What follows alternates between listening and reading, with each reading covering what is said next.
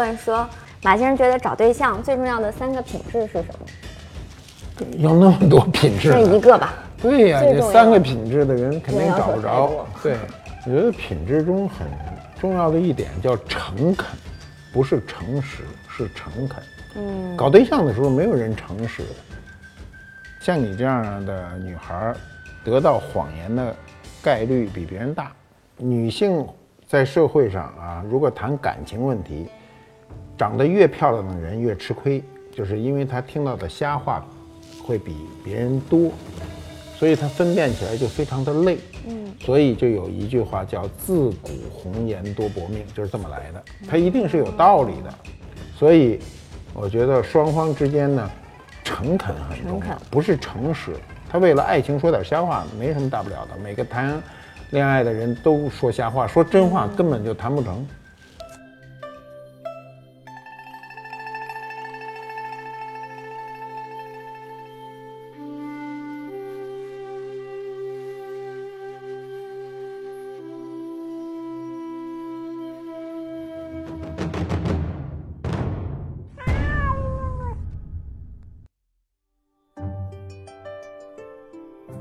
官复都督，有物为证。我们有一个成语很有意思啊，叫“三人成虎”。我问过一些人，我说你们知道这这成语啥意思吗？他们说意思大概知道，但怎么来的不知道。怎么来的呢？我也其实记得模了模糊，所以我就得去查查啊。这三人成虎是这意思是指这什么事情三个人以上都说的一样的话，那么这事实就成立了啊。那么这个故事来自于什么时候呢？来自于《战国策》。《战国策》中呢有这样一段记载，他说呢，庞聪呢与太子至于邯郸，魏王曰：“今一人言是有虎。”王信之乎？他这故事就是说呢，这庞聪呢跟这太子啊，一直是作为人质去了邯郸。他事先呢要给这庞聪，要给这魏王呢，要跟他打点预防针。他说，如果一个人说这市场上有一虎，说您信不信呢？这王说说我不信这事儿。他说，如果两个人说有这老虎呢，你信不信呢？这王犹豫了一下，就说什么呢？说我这个将信将疑。嗯，说如果三个人啊说这市场上有虎，你信不信呢？那这王就说呢，我信了啊。魏王就说我信。那这句话的意思就是说什么呢？就是说，如果我们认为一个不可能发生的事情，说的人多了，不超过三人，大家就会信以为真。这就是“三人成虎”的成语的来历。所以，我们今天就谈谈“三人成虎”啊。中国古代语言中呢，很有意思，每个字儿都有准确的意思。比如我们今天说的这“谣言”啊，“谣”，“谣”是什么意思呢？它本身是两层意思。第一层意思呢，它指的是民谣。比如我们说的童谣啊、歌谣啊，都是这个意思。谣啊，你比如童谣啊，我们小时候知道童谣最最上嘴的一句就是“拉大锯，扯大锯，姥姥家唱大戏啊，接闺女请女婿，小外孙子也要去啊”。这个我们小时候天天听老人说这话啊，这叫什么呢？叫童谣。你看这谣啊。跟歌谣不一样啊，童谣就是念叨的啊，念叨的。比如这个小孩儿小孩儿啊，你别馋啊，过了腊八儿就过年，腊八粥喝几天，稀里哗啦二十三，二十三糖瓜粘，二十四扫房子，二十五冻豆腐，二十六煮煮肉，二十七杀个鸡。二十八把面发，二十九蒸馒头，三十晚上玩一宿，大年初一扭一扭，这都叫什么呢？叫童谣、民谣。这谣啊，最初的解释是不用乐器伴奏的这种歌唱。比如尔雅》中啊，他这么解释，他说：“图歌谓之谣啊，这个歌呢是要有曲调的啊，比如谣呢，就是指不用乐器伴奏的这种，有点像 rap，是个念的啊。所以你看那个黑人兄弟发明的这种 rap，其实就是我们早期的谣。歌是唱的。”这个谣呢是念叨的啊，不停的念叨，所以你看这个非洲的这个艺术啊，基本上还停留在我们三千年前，所以它比较淳朴啊。那第二层意思是什么呢？就在这歌谣童谣啊上发展出来的一个词儿呢，叫谣言，传谣造谣啊。这层意思是我们今天生活中经常遇到的。那怎么它就从歌谣转成了谣言呢？我们剖析一下这个谣言的一个本质。我们现在了解这谣言的本质是什么呢？我们生活中啊听到两种啊类似的，一种叫谣言，一种叫谎言。谎言跟谣言的不同在于，谎言的目的性非常强，非常直接，他用最低的啊社会成本呢获得最大的效益。我们知道的谎言这个。最典型的那个预言就是狼来了，是吧？他为什么要说谎呢？是因为说谎能获得极大的好处。嗯，呃，撒谎啊，这事儿人人都撒谎啊，没有一个人不撒谎。从小孩的心智成熟的这个标志上讲，撒谎是他的心智成熟的第一标志。你不要以为孩子啊从小到大不会说谎。他突然有一天，他在利弊得失中，他发现说一个谎话能够获得一个很好的社会效益的话，他一定说谎。这个说谎表明他的心智成熟啊，这是儿童心理学说的，不是我说的。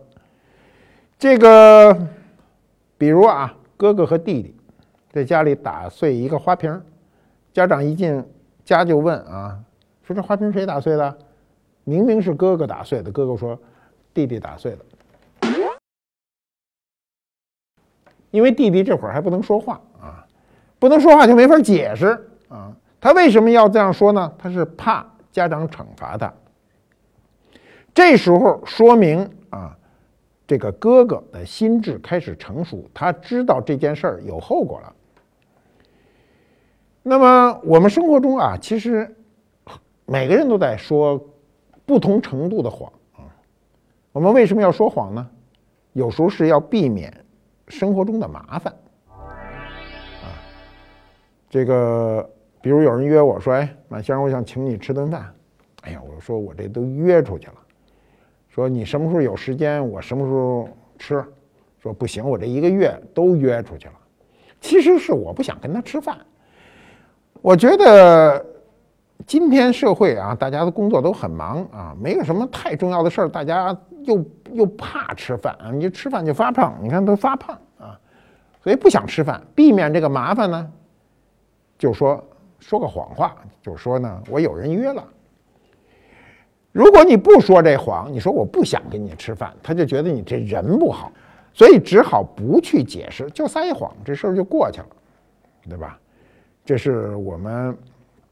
生活中啊，为了避免麻烦而撒谎，还有一种说谎啊，是无意义的。比如俩人一见面说：“哎呦，您怎么越来越年轻了？”你说这事儿可能吗？天下没有一个人会越活越年轻啊，对不对？这话一定是谎言，只不过就是讨你一高兴啊。你比如我看到生活中的场景最多的就是俩人一见面一看说：“哎呦，您真不像您这岁数的啊！”这话一定是谎言。我说过，嗯，这人呐多年轻，藏不起十岁来。您是什么岁数，就是什么样子啊！我基本上判断这人，我不认识人，我一看这脸，我一看这状态，我马上就知道他岁数。我不是说过吗？小女孩身体的典型特征是薄，你从侧面看，这女孩薄。这一厚起来，这岁数就大了，所以我就特怕这岁数大的人去演少女啊。她怎么轻盈，她也轻盈不了啊，因为她不是那岁数。所以一个人藏不住十岁啊，这就是他是说谎啊大部分人为了让你高兴、哄你高兴，说：“哟，您这看着不像五十，像三十的。”你要信了这个话啊，那就说明什么问题呢？说明你智力有问题啊，智力平均值以下。嗯，所以不要听人家的恭维话，但这恭维话没什么坏处。为什么没什么坏处呢？是因为大家处在一个和谐社会里，都习惯于这种恭维。你比如有人一见我就说：“哎呦，您这最近听说您减肥呢，确实瘦了。”我告诉你，我一点都没瘦，我还长两斤呢，我这烦着呢，对不对？那么你到病房里去看病人，是不是？你能跟病人说实话吗？医生告诉你了，他来日无多啊，不多了。你进去跟你说：“哎呦，你这个气色还不错，快好了，很快就出院了。”你这不是明摆着说瞎话吗？但是作为病人，他有时候愿意相信你的谎言。我们今天啊要说这种谎话，代价有时候比较重，为什么呢？你有这信息呀，啊，有人回去给老婆打一电话，说我到家了，老婆立刻说你发一定位给我，一下傻了，这定位没法发啊。据说现在这个微信中有一个谎言的定位功能啊，就是你想在哪儿，它就在哪儿。我不知道有没有人会使啊，反正我不会使这玩意儿。就说你这定位系统呢，有时候你说不了谎，科技帮你解决很多麻烦。你看过去啊，我们的信息系统不好的时候，你知道每个人有手机可以发短信呐、打电话，这无非就是近十几年的事儿嘛。我们年轻的时候，那电话都是有线的，都是单位的，有很大部分人家里还没有电话呢。所以那时候约会事先说好，有的都是拿信约的。你想约一会儿特麻烦，虽然在一个城市里写一封信，说哪天哪月哪日。到哪哪哪第几个电线杆子底下那儿等着去，这时候最怕什么呢？最怕对方迟到。迟到只要有一分钟，你就开始胡思乱想啊！第一是，哎呦，我是不是没写清楚啊？他是不是忘了呀？怎么到底怎么回事啊？就是心里非常没底儿！今天呢，一晚了，班发一短信说我在路上了啊，堵车。哎，你马上心里就舒服了，晚点晚点呗。所以今天的这种信息系统呢，导致你离不开信息生活啊。过去不是那个，我刚才说的就那种约会啊。我原来认识一个女的啊，那女的长得不是太好看啊。要搁今天找个对象呢，没那么容易。但是人家有一好处啊，就约会的时候准时。她跟她的丈夫啊，她丈夫英俊啊，这个当年约会的时候呢。就定在了一个公共空间，大冬天的一电线杆子底下，一等啊，等好长时间，男的呢给忘了。他不是说迟到了，他是把这事儿给忘了。忘了以后好几个钟头，突然想起这事儿，想起怎么办呢？一想说，我把这事儿给忘了。如果我不去的话，那我这事儿没法交代。如果我去了，甭管我多晚，甭管他是否走了，我是去了。所以这男的呢，好几个钟头，大概四五个钟头以后，才赶到了那个约会现场。这时候呢，那女的还在电杆子底下等着呢，这就有点长存抱柱信了啊。这男的啊，看见那女的第一眼，就决定一个重大的事儿，就说我就跟她结婚了啊。这个。在这之前没见过面啊，甭管什么样，我就跟他结婚了。就这女的，就是太忠诚这件事儿，所以你看这人呐，这个命啊，命是命，运是运啊，你改不了，人就这命啊。两口子在一起，人就觉得啊，从身高、长相，从哪儿都觉得不太般配，都觉得大小伙子这么棒，怎么跟跟了他了呢？就是因为这女的在电线杆子底下死等。就是因为这男的把这事儿彻底忘了，又跑过去看一眼。如果这男的没忘啊，准时准点的两个人在那儿约会，可能聊聊两句啊，就觉得哎，这女的长得没达到我心里的要求，得走了。嗯，人家啊，就因为忘了，因为迟到，确立了这爱情。所以有时候多等会儿没什么坏处啊。所以呢，这种啊说谎啊。我们刚才说啊，这说谎最多的是医院啊。这个医生跟医病人之间，他他避讳。这东方文化都是很婉转的，没有那医生给你开完化验单干什么，跟你说你啊活不了多久了，没有医生这么说话，都得明知不能治，也得告诉你这事儿能治，我们去努力，都是这么说。外国医生可不是这么说。我认识一人，那外国医生给他看完病，直接告诉他说你只有半年时间啊，他不信。他从国外飞过来到国内折腾半天，活了八个月，也就多活俩月，对吧？那外国这个医生很正式的告诉你，你还有多长时间，你需要做善后准备。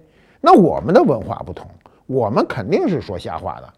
你这个病人去了，跟医生一看啊，医生说你这个病很重啊，你家属叫来，跟家属有时候撂底，但是跟家属说呢，这事儿得瞒着他，不能告诉他。所以这种事儿我们生活中碰多了啊。我早年认识一女的啊，这女的特漂亮啊，演过电影，女明星。她是那个年月少有钱的富婆啊，她那个钱是大钱，所以她身边就围绕着很多骗子啊。这个她生活中啊碰到一男的。我们所有人看这男的都不怎么遮啊，但他坚信不疑，他这个迟到的爱情啊，这男的伺候他特好，男的要做餐厅啊，他就帮这男的出钱，啊，那都是二十年前一花花一千多万装修，我认为全是在装修中呢赚这过程的钱，这餐厅是肯定赚不了钱，啊，餐厅还养一巨大的那么海豹池，那海豹钻来钻去，哪个餐厅弄得跟海洋馆似的，肯定都不赚钱。但是他相信这爱情啊，他就把这个钱老给这男的，给这男的。他在后来病重的时候，他老去看病。看病的时候呢，因为手比较大方嘛，就给这个主治大夫每次看完病都给个二三百美金的小费，二三百美金非常多。二十年前啊，后来这个医生呢，就有回把他拉到一边上，跟他说：“说你对我太好了，但是有个事儿，我不知道当不当跟你说。说老跟着你来这男的到底是你什么人呢？”他说：“男朋友啊，男朋友。”说男朋友说这男朋友在背后老问我，就是您还有多少日子？他一愣，这心里就不愉快了嘛。你想想，你打听这干嘛呀？他回去就问这男朋友，说你，你跑那医生了，老问什么呀？那男的说，我我我确实是问了。男的很贼，他不回避这事儿。他要说我没问，那这事儿就瞎了。他说我问了，我只不过是希望在你生命最后的时刻对你更好一些。哎，他说这瞎话。哎，女的她就愿意相信这瞎话。结果后来啊，后来事情就发展的比较严重，就是她化疗啊，化疗以后晚上半夜特别口口渴啊。那天呢，那个保姆忘了给她放这个凉白开了，她每天半夜十二点多钟时候必须喝一大杯凉水。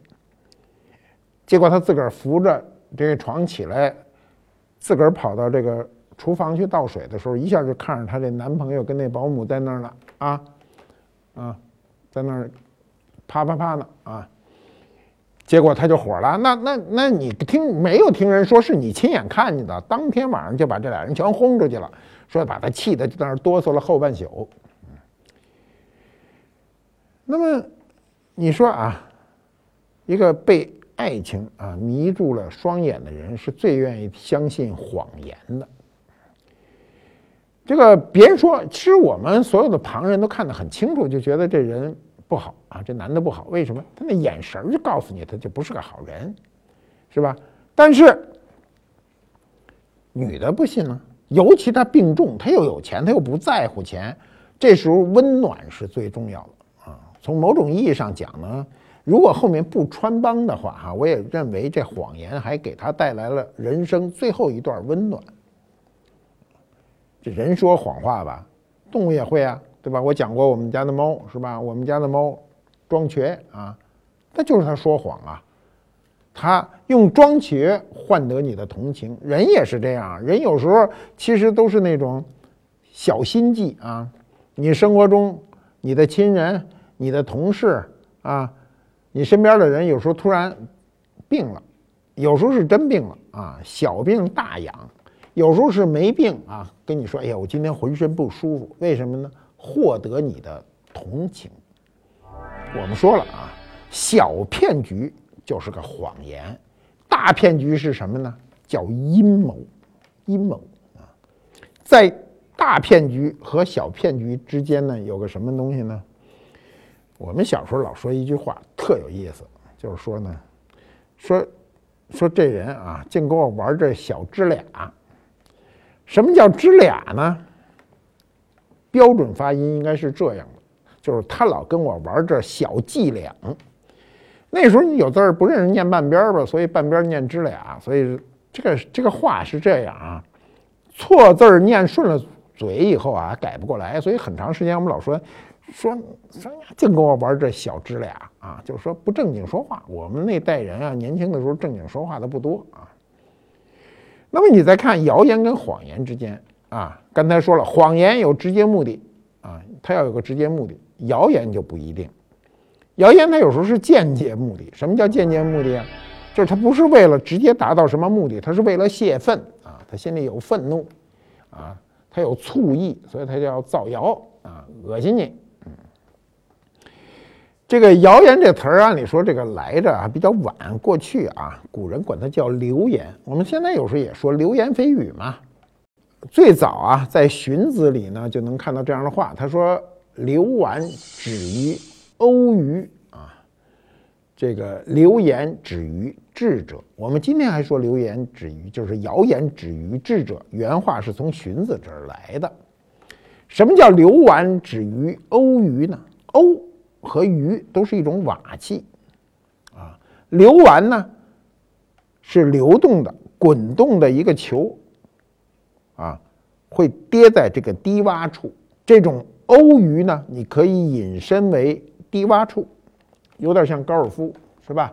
高尔夫就是流丸滚动的嘛，一个球最后掉到它那洞里啊。荀子就做了一个形象的比喻：流丸止于欧鱼，流言止于智者。就这种流言蜚语啊，最后一定是被一个聪明人指到这儿不去传。你比如说，我就不太爱传这些闲话啊，因为我从小就觉得只有那个。家庭妇女才去传闲话呢，所以我就对这事儿比较烦啊！别人跟我说什么，我有时候连听都不爱听。就算我听了，我是左耳朵进右耳朵出，就给彻底忘了。我是左耳朵这边是左耳朵，左耳朵进右耳朵出，啊，就出了。那么造谣啊，我们为什么说一个说谣言？谣言是你听来的，你再去传播，这叫谣言。还有一种是直接有人造谣，嗯，所以叫造谣。你知道造谣啊，你得从另一个角度去看啊。比如有人造你的谣。他为什么要造你的谣？刚才说了，这个造谣跟说谎不一样，他不是直接目的，他是间接目的，就是他嫉妒你，他恨你啊，他觉得你比他好，所以他在想法弄你，他弄不了你怎么办呢？他就造谣。所以你要知道啊，你身上谣言来了，要证明一个问题，证明你比他过得好啊。你在一个上升阶段，你在一个即将达到一个目的的阶段的时候，你可能获得的谣言的概率要比别人大，对吧？你比如过去我上一单位去看那单位销售，墙上挂好多表啊，销售冠军歘一个人销售好几十套房子，亚军销售了三套，剩下人都是一套两套的。然后我说我就奇怪，我就问我说这人怎么销售这么多房子？旁边人给我拉一边说。跟人睡觉，嗯，造谣，嫉妒。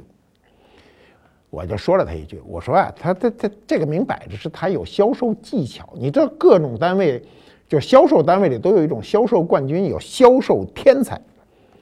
他绝对，我说他睡觉睡不过来，这这客户太多呀，对不对？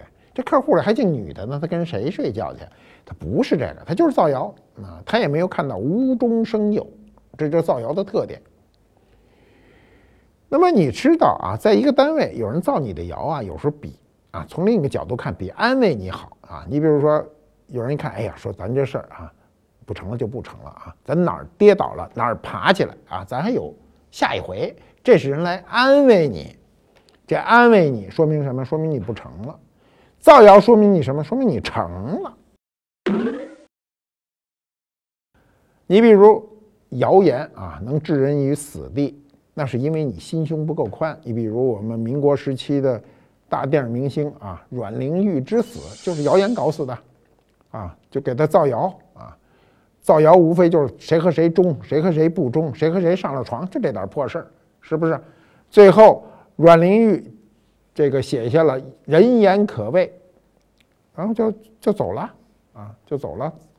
呃，以自杀这种形式表示对社会的抗争，我觉得今天确实没必要啊。这事儿呢，过去多少年了？过去得有八十年了啊，就是民国时期。阮玲玉现在呢，是因为有有有电影可看啊。如果你喜欢中国电影史的话啊，你可以看看他当年都演过什么片子啊。长得小鼻子小眼儿那么一演员啊。那么谣言对每个人来说呢，他承受力不一样，有的人特别能承受啊。有的人不能承受啊，不能承受怎么办呢？要不然就哭哭啼啼，要不然就死一死了之。我们年轻的那个时代啊，造谣就杀伤力最大的，就是说谁和谁睡觉了，对不对？这种造谣呢，尤其对女的伤害特别大。那个年月啊，今天不是啊，今天哎呀，今天这女的不怕说这事儿。过去女的一说这女的跟谁啊上床睡觉了，后果是有可能嫁不出去。对不对？过去这女的啊，跟过多的人，那时候过多跟今天这过多还不能比啊，跟人有关系了啊，这叫破鞋，挂着那个破鞋游街。你们今天是没有看到我小时候看到对人的侮辱和对人性的践踏，今天没有了，今天没有。今天我们相对来说，每个人对自己呢，相对都还有一个这个。自我把控的能力，社会对每个人来说，相对，呃，我们过去的那个那段历史呢，要改善很多啊，要有很，就现在的人比过去人相对有尊严。我们今天的人啊，都认为自己啊，对这个谣言是有辨识能力的啊，这其实不一定啊。你比如我们这些年发生的很多事儿啊，你比如抢盐，对吧？哎，我也不知道为什么，就是一出事儿就抢盐。非典时期抢盐，这个日本福岛这个核电站泄漏抢盐是吧？那为什么抢盐呢？啊，就说这盐能怎么着呢？把这盐吹得神乎其神啊，能够抗辐射。我简直就不能想象盐怎么能抗辐射。盐要能抗辐射，那核武器就一点力量都没有了，对吧？所以。每次当比较大的社会事件出现的时候，都会有一种不安情绪。这种不安情绪被某些人利用，或者说被公众一层一层的渲染，它就变成了一个大型的谣言。这个谣言就导致社会抢购盐啊，甚至有人买一人买一卡车盐，那疯了吧？啊，所以我们对社会这种谣言呢，得有辨识。兄弟，你轻点啊！嗯，那上面倒问题不大，那是块石头啊。嗯，下去了。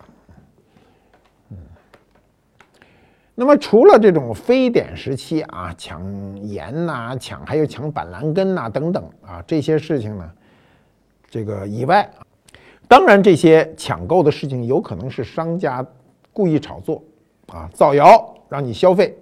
很多人啊，很多商家利用这个所谓千载难逢的机会啊，就赚你一道而已。你比如啊，这种事情古代就有。我们明清时期啊，你知道中国瓷器，西方人很多人不理解这东西为什么能烧得那么白、那么漂亮、那么好用。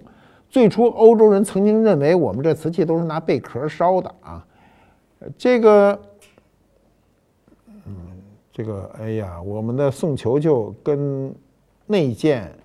鎏金虎啊，哎呀，关系很好啊！你们看一看，这都是我们拍摄中希望啊发生的事情。嗯，他绝对不可能把这东西碰下来，因为猫的动作很轻，他觉得这个怪物啊跟他有点接近啊，那是他徒弟，嗯，所以他跟他很亲。嗯那么当年中国的瓷器运往欧洲的时候呢，欧洲为了把这个东西卖得很贵呢，也把中国瓷器吹得神乎其神啊。有的欧洲人认为说这东西能解毒，你把毒液倒进去，它立刻就没毒了，就能喝了。你说这不是害害人吗？所以在很长的一段时间，中国瓷器在欧洲的价钱比黄金甚至还贵。在今天的社会和在古代的社会都会发现。谣言有一个特征，就是它传的特别快，传播的快。为什么谣言传播比比那个正经话传播的快呢？是因为大部分谣言人们没法判断，人们最愿意相信的不是事实，而相信有利于自己心理的判断，或者说它有利于自己内心的积怨的释放。所以阴暗面的谣言就特别容易传播。我们社会中就是啊，就是过去说啊，好事不出门，坏事传千里，就这个意思。凡是负面的，特别容易传的特别广，给社会带来很大的一个伤害。我们为什么愿意相信谣言呢？是因为我们有很多信息系统呢堵塞，堵塞，所以谣言的逻辑呢，它有一种貌似合理的逻辑。所以它满足了很多人内心的一种担忧，这是谣言一个途径。另一个途径就是，它谣言也会利用文化情绪，比如仇富，啊，这是一种情绪啊，仇富。他觉得他凭什么有钱，我凭什么没钱？那人小时候还跟我还是同学呢，所以造一些谣啊。那么。再有呢，是利用谣言啊，利用谣言啊。我们说的有的谣言是比较正面的啊，你比如说古代啊，最爱说的一句话叫“天降祥瑞”啊，皇帝一登基，天降祥瑞，要不然就是乱世出谣言啊，这都成为一种定律。古代乱世的时候，百姓都希望呢早点脱离苦海，所以都等待着啊这个某些事物出现，所以这百姓都有一些。预感，你像陈胜吴广起义，这是写进我们教学课本的吧？哎，当年就是啊，这个陈胜吴广啊，在这个被征发前往渔阳的这个路上呢，遇大雨被困住了啊，道路又不通。这时候你按照当时的法律，你迟到你晚到是要杀头的，那就是说怎么都是个死，所以只好去起义，揭竿而起。那么这时候你揭竿而起，你就要有一些啊舆论手段。这种舆论手段，从某种意义上讲叫编排出来。我们如果把谣言在此时看作是既不是正面也不是负面，它是一个中性词汇的时候，你就知道当时他造谣是有用的。所以这帛书上呢，用丝绸写在上面写仨字儿“陈胜王”，塞在鱼肚子里啊。别人打鱼上来时候一打开，说这是天意。这个我们今天觉得这都是小儿科啊，可是当时就认为这是天意，所以这种不胫而走的这种舆论迅速就会传播开，这是符合公众内心的这种啊期盼的。所以我们今天啊，在生活中碰到的所有的这种信息，我们先不说是不是谣言，要有一个主观的一个判断啊，这种判断对你。生存是有好处的。我们老说啊，不传谣啊，不信谣不传谣。但你怎么知道它是不是谣言呢？你要用你生活中的经验对它做出一个基本的判断。你比如我们生活中啊，有一阵子老碰到一个叫“世界末日论”啊，“世界末日说”啊，都说准确的说哪天哪天就世界末日来了。为什么这个世界末日的这种谣言隔一段时间就出现一次，隔一段时间就出现一次呢？是因为西方文化中很重要的一点就是有诺亚方舟这么一说。诺亚方舟的这个故事已经有三千年了，三千年以来关于世界末日的这个，甭管是谣言还是话题，隔一段时间就出现一次，对吧？最近的一次是什么时候呢？是二零零九年拍了一部影片，这。这部影片叫《二零一二》啊，世界末日呢是什么时候呢？是二零一二年十二月二十一日啊，叫幺二二一啊，世界末日就要到来。这天已经过去五年了吧？大家啥感受？有没有也把那天都忘了吧？可是当时有很多人惶惶不可终日啊，有的人把家产卖掉，赶紧趁这个呃剩下这日子好好玩，好好花。结果过了那天，财产也没了，末日也没来。我小时候啊，我年轻的时候有一个流传了一段时间的一个，你说它谣言也不一定是谣言啊，就是打鸡血往人体里打鸡血。你今天想都特可怕，抱一大公鸡，从那公鸡身上抽了血，直接就打你血管里，然后说这人就特精神了。你怎么精神？你也不能如一个公鸡精神吧？那公鸡早上起来多精神啊！你要人打完鸡血成这样，还真麻烦。但这鸡血呢，我就至今不明白啊，它有什么道理？这动物的血，这鸡血毕竟不是人血，它怎么能打在人身上呢？人和人之间不化验血型都不能打血，都不能输血啊！一输血，你产生生命危险啊！我们都知道，我们的血液啊，大血型四个，O 型的、A 型的、B 型的、AB 型的。最老的血液是什么呢？是 O 型的啊，有四五四五万年的历史。这个 A 型血出现呢，大概是在两万七千年前，A 型血就形成了啊。那 B 型血呢，跟 A 型血的这个产生的时间呢，差个一万多年啊，一万多年前后接着。那么 AB 型血呢，距今只有一千多年的历史，它是 A 型血和 B 型血演化出来的。如果你知道血型的这个演进的过程，你就特别能理解为什么 O 型血是万能输血者，而 AB 型血的人呢是万能受血者呢，就是因为 O 型血发展出来了 A 型、B 型和 AB 型，它血型是这么发展下来的，所以上面的血型可以往下任意输血，这是我们对血液的一个小知识。但你说这动物的血打在人身上，你不害怕？我今天想起来，那时候人都疯了吧，排着队抱着大公鸡去打这打鸡血。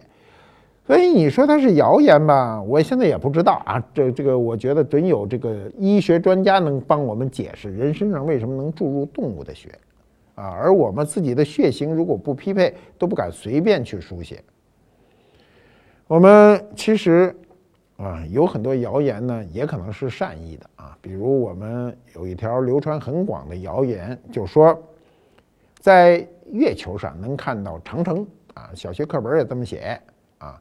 阿波罗啊，这个宇航员呢说呢，从月球上根本就看不到长城。呃，据说杨利伟这个从太空返回地面的时候，有记者采访他说：“你看见了长城长城了吗？”杨利伟说：“没有，看不到。”啊，你想长城，龟了包子也没多宽，是吧？你从这个那么老远的距离去看，这长城连条线都不是，你根本就看不见啊，所以。我们想哈，这种你说它是谣言也好，说它是一个误传也好，它最初可能是一种美好的愿望。我们都知道，中国的万里长城是世界七大奇迹之一。我们当然从感情上啊，愿意说从遥远的太空依然能看到人类这个伟大的工程。但是你从科学角度上你去想，那长城那么老远看，那不连条线都不抵吗？就是没了，看不见。人不是所有的东西都能看见的。我说了半天谣言啊，我为什么说这谣言呢？是因为有人造谣，所以我就对这谣言呢感兴趣。这窑怎么造的呢？因为好多人发给我看过啊，就是说呢，我呀原来也没钱，嗯，搞古董呢这玩意儿得花钱，你想一古董多贵啊啊！说当年没钱呢。就说啊，王朔给我介绍了一富婆，我也不知道他哪来的富婆。说这富婆呢还在河北农村啊，然后呢就是说我就去找这富婆去了啊，让这女方的娘家人呢把我捆在树上三天三夜，连口水都没给喝。这家人够狠啊，不给我水喝。然后啊，被路过一放羊老汉啊，把我给救了，把我给放了。嗯从那以后，我就发愤图强啊，然后刻苦钻研文物知识，成为了一代宗师。我也不知道他是造谣还是表表扬我。我还看到另外一个版本，那版本说我是上山沟里去了啊，这版本是上了华北平原。另外一版本是我被绑在山里去了，绑在山里也绑了三天三夜啊。我反正不管在哪儿，都肯定让人绑三天三夜。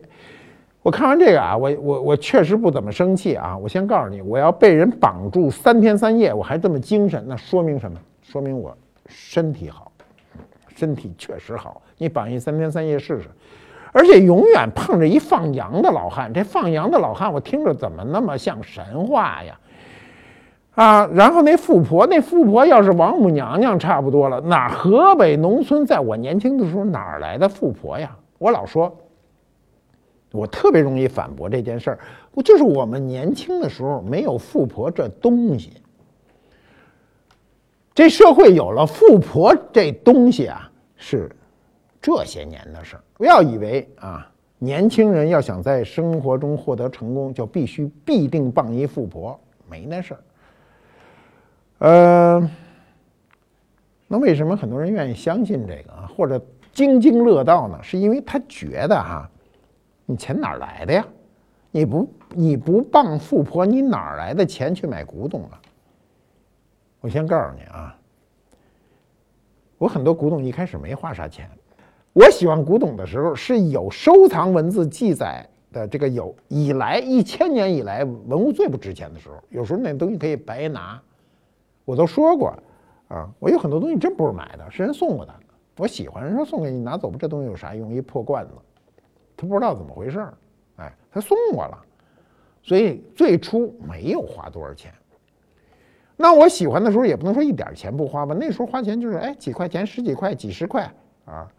你想想，真正瓷器变得有价值，就我感觉上了千的都是进入九十年代，整整八十年代的东西，几百块钱算，那你随便买官窑啊，今天几百万的，那时候就几百块啊，差一万倍。所以你没赶上那段历史，就算你赶上那段历史，你不喜欢它，它也跟你擦肩而过。嗯，造谣这事儿啊，你当然，一般人看啊，别人造你谣，你肯定很生气啊，因为每个人都爱惜羽毛嘛。你不希望，呃，就是你是一个心地善良的人，你是一个这个正直的人，别人造你这种恶劣的谣，你心里很难过啊。其实呢。你生活中遇到这样的事儿是非常正常的。谣言本身对社会对人的伤害并不是很大，但是传播起来伤害就会很大。我们这种网络时代会把一个无端的谣言呢扩张到每个人都知道，所以谣言止于智者这句古信荀子说的，至今仍非常有力量。我们说了半天谣言啊，为什么摆这么一东西呢？是因为啊，我们一开始就说。三人成虎啊！三人成虎记录于《战国策》。嗯，三人成虎，你看没有？这是一虎。嗯，这虎呢不怎么写实啊，所以它是一神虎。什么时候的呢？西汉的啊，身上啊有非常非常细致的刻画。嗯，可惜有点锈啊，你得仔细辨认它身上的这个纹饰。我们可以看到汉代的动物的塑造啊，汉代动物的塑造有一个很大的特征啊，它受战国文化的影响，它灵动。你看这个这个姿势啊，这姿势我做不来，我这腰没这么软啊，我这脑袋要这么掰过来就差不多快掉了啊，就掰不过来。猫会啊，你看我们的猫都会，它有各种复杂的姿势。这是一个战国的。铜鎏金的一个神虎啊，我们也可以称之为瑞瑞兽。为什么说它虎呢？你看耳朵是圆耳朵啊，这个脸是圆脸。呃，这种动物的塑造，呃，从战国到西汉非常的流行啊。尤其战国时代的动物呢，它的身体的拧动都非常大。为什么一看就是西汉，不是东汉呢？就是因为它特别的灵动啊。你看它的尾部，嗯，尾部。转过来，从这打一个旋儿，打一个转，嗯，那这件神虎，你从任何一个角度看，都特别好看。我们如果有机会的时候呢，可以把它按照原样雕塑成大型的公共空间的雕塑啊，你人可以骑上去啊。如果把它做成这么大，它就显得非常的壮观。我们说三人成虎。啊，所以才挑了这样一个虎形的文物。我们希望我们生活中啊，离三人成虎啊，离谣言盛行的日子应该远一点。那么这件东西呢，你看着它有什么功能啊？没啥功能，它就是一个陈设。我们可以从汉代的大型墓葬中，比如河北满城汉墓中看到很多艺术品的陈设。西汉。是中国地质社会的第一次高峰，社会发展的非常快，人们对精神的追求呢非常多，所以创造了很多艺术珍品。呃，这种艺术的表达在汉以后几乎不见。汉以后，即便有这种的这种风格的艺术表达，实际上都是在模仿汉代，模仿这一个时期。我们这样一个神虎呢，至少跨越两千年的时空啊，抵达现场，陪着我们做完这一期节目啊。我们今天就说到这儿。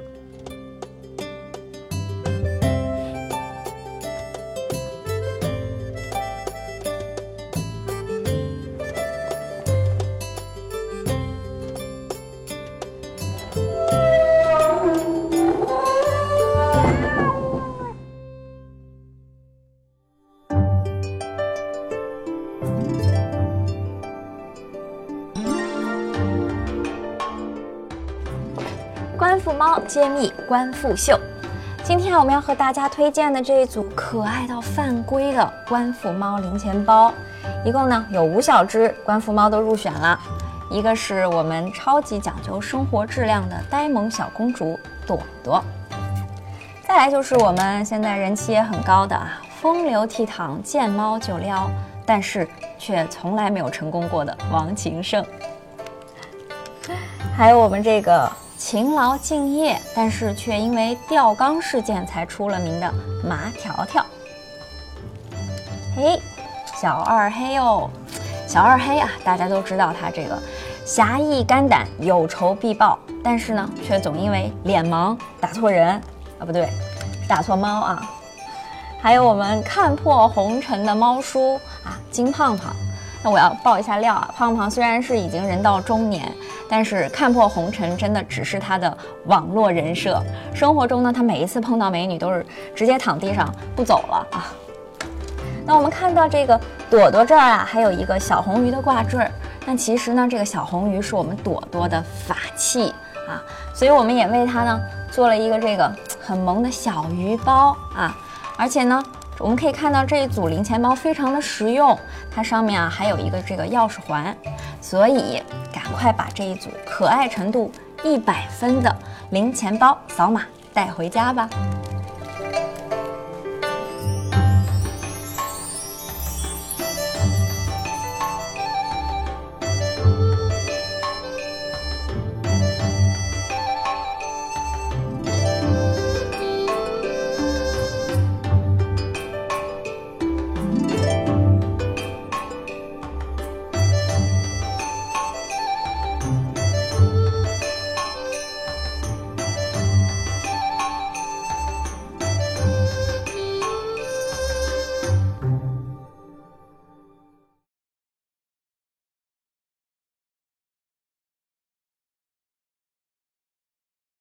这世界很酷。